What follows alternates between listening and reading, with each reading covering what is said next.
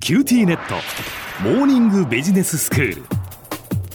明けましておめでとうございます今年も QT ネットモーニングビジネススクールどうぞよろしくお願いいたします新年最初のモーニングビジネススクール講師は九州大学ビジネススクールでコーポレートガバナンスがご専門の小木武彦先生です先生よろしくお願いいたしますよろしくお願いします。今年もよろしくお願いいたしますもう一生懸命頑張り ます。よろしくどうぞお願いいたします。先生今日のお話はどういうお話はですい、か、新年早々なんですけど、ええ今日はですね、ブレインストーミングです。ブレストってやつですか、はい、そうです先ね。生通称ブレストってやつ。まあ新年なんで、ええ今年一年どうしようみたいなテーマで、はい皆さんブレストするかもしれないじゃないですか。おお確かにはい会社が始まったらね、やっぱそういうことになるかもでししれょませんねそれに備えてちょっとですね、ええブレストの練習をしてもらいたいなこんな感じで今日明日過ごしていきたいと思います、はい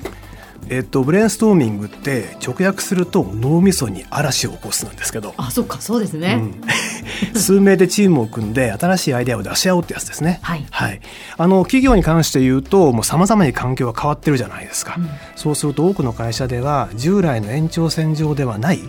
く新しいアイデアが必要になってるわけですよね。はい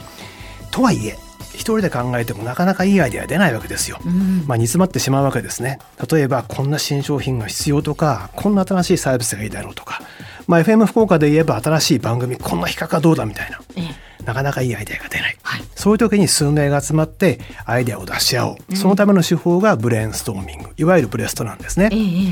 ただこのブレストをやってみるのはいいんですけどなかなかうまくいかないんですようんせっかくアイデア出しのためにチームが集まったにもかかわらずあんまりいいアイデアが出ずに終わってしまうことが実は少なくないんですねはいはい実は理由があるんですねあそうなんですね、これはなぜかと言いますとブレストの基本中の基本の原則が実は守られていないってことが結構多いんですはあ基本の原則っていうのがあるわけですね、はい、あるんですええ何かと言いますとすごいシンプルなんですけど、うん出てきた意見を評価しないこれがねすっごい大事なルールなんですよ評価しなはいい評価しちゃいけないんですで新年早々これちょっと実験をしてみましょうはい、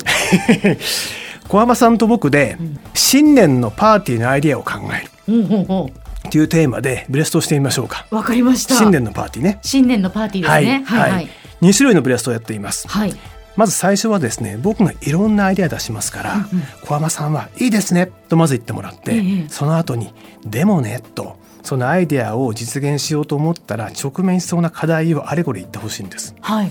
例えばそうは言っても予算がないとか、うんうんまあそうは言ってもまだちょっとコロナが危ないんで人が来ねえんじゃねえかとかええ何でもいいです。とりあえず「でもね」と言って課題を言ってみてください。わかりましたじゃあやってみますよ。お願いしますはいじゃあ実際にイブレストやってみます。はいああ小浜さんおめでとうございます新年あ。ー明けましておめでとうございます今度よろしくお願いします。よろしくお願いいたします早速なんですけど、もう、はいバッとパーティーありません。あパーティーいいですねいいでしょょ。で、僕考えたんですよ。ペイペイドーム借り切ってパーティーありません。新年パーティー。どうですか。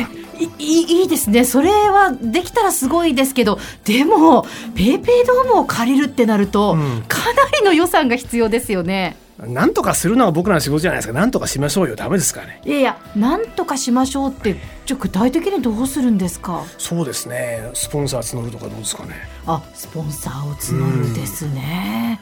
えでも、うんそう簡単に今のご時世スポンサーがね集まるでしょうかそうか。まあそういえばそうかもしれないですね。えじゃあ場所変えましょうかね。はい、うん。じゃあちょっと小ぶりにして福岡タワーの展望台借り切るのどうですか。おーなるほど、うんそれはおしゃれでいいですね、うんでも福岡タワーの展望台となると、うん今度はどのくらいの人数でやるイメージですか、そうですね。何人入りますかね。うん、人数ね。人数の問題がありますよねそうね。それからやっぱりあの場所に、まあ、うんたくさんの人が入るとなると、ちょっと密になるんじゃないかなって、このご時世。ええそうか。そうですね。はい、ありがとうございました。実験を終えます。はい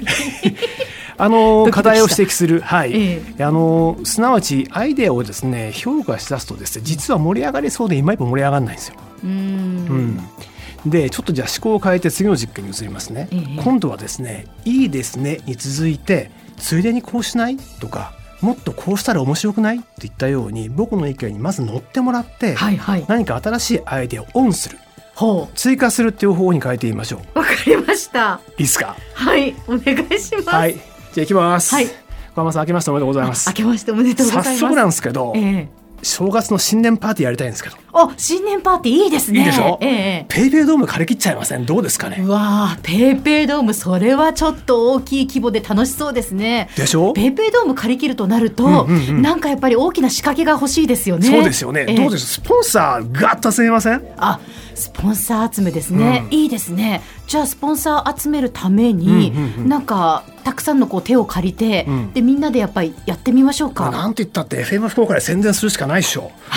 そうですね、うん FM 福岡で宣伝をすうる、んうんえーそしてやっぱりタレントさんをたくさん呼んで豪華なパーティーにしましょうかいい。ですねじゃあホークスも呼んじゃいますほほこうなったらそうですねそしたら、うんうんうんスポンサーもたくさん集まるでしょうね。そうですよね、ええそうしたら結構うまい飲み物も集まりそうだし食本当ですね。い物も結構いいですよねきっとわあホークスの選手がいらっしゃるとなると、うんうんなんかいろんな楽しいアイデアが出てきそうですよね例えばどんなことがいいですか一緒に運動会したいですいいじゃないです かどの選手がいいですかやっぱりギータじゃないですかギータと二人三脚 ギータと二人三脚いいです ねありがとうございますはい、ここで実験を終了ですどうでしょ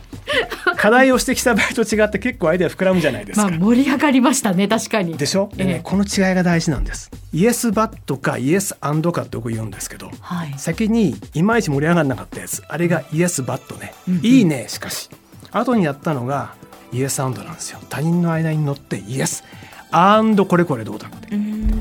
でブレストで重要な原則っていうのはイエスバットは絶対にやっちゃいけないんですよイエスアンドを徹底することなんですねうん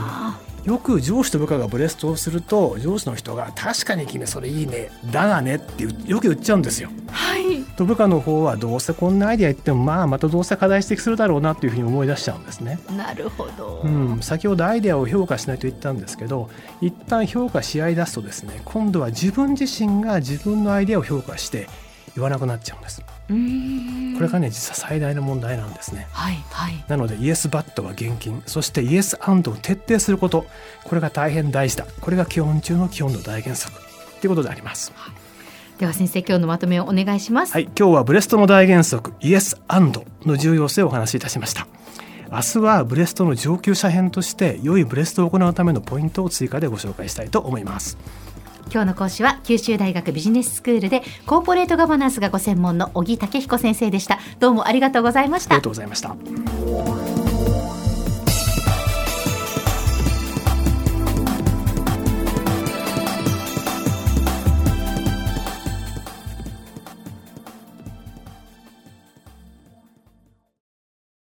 キューティーネット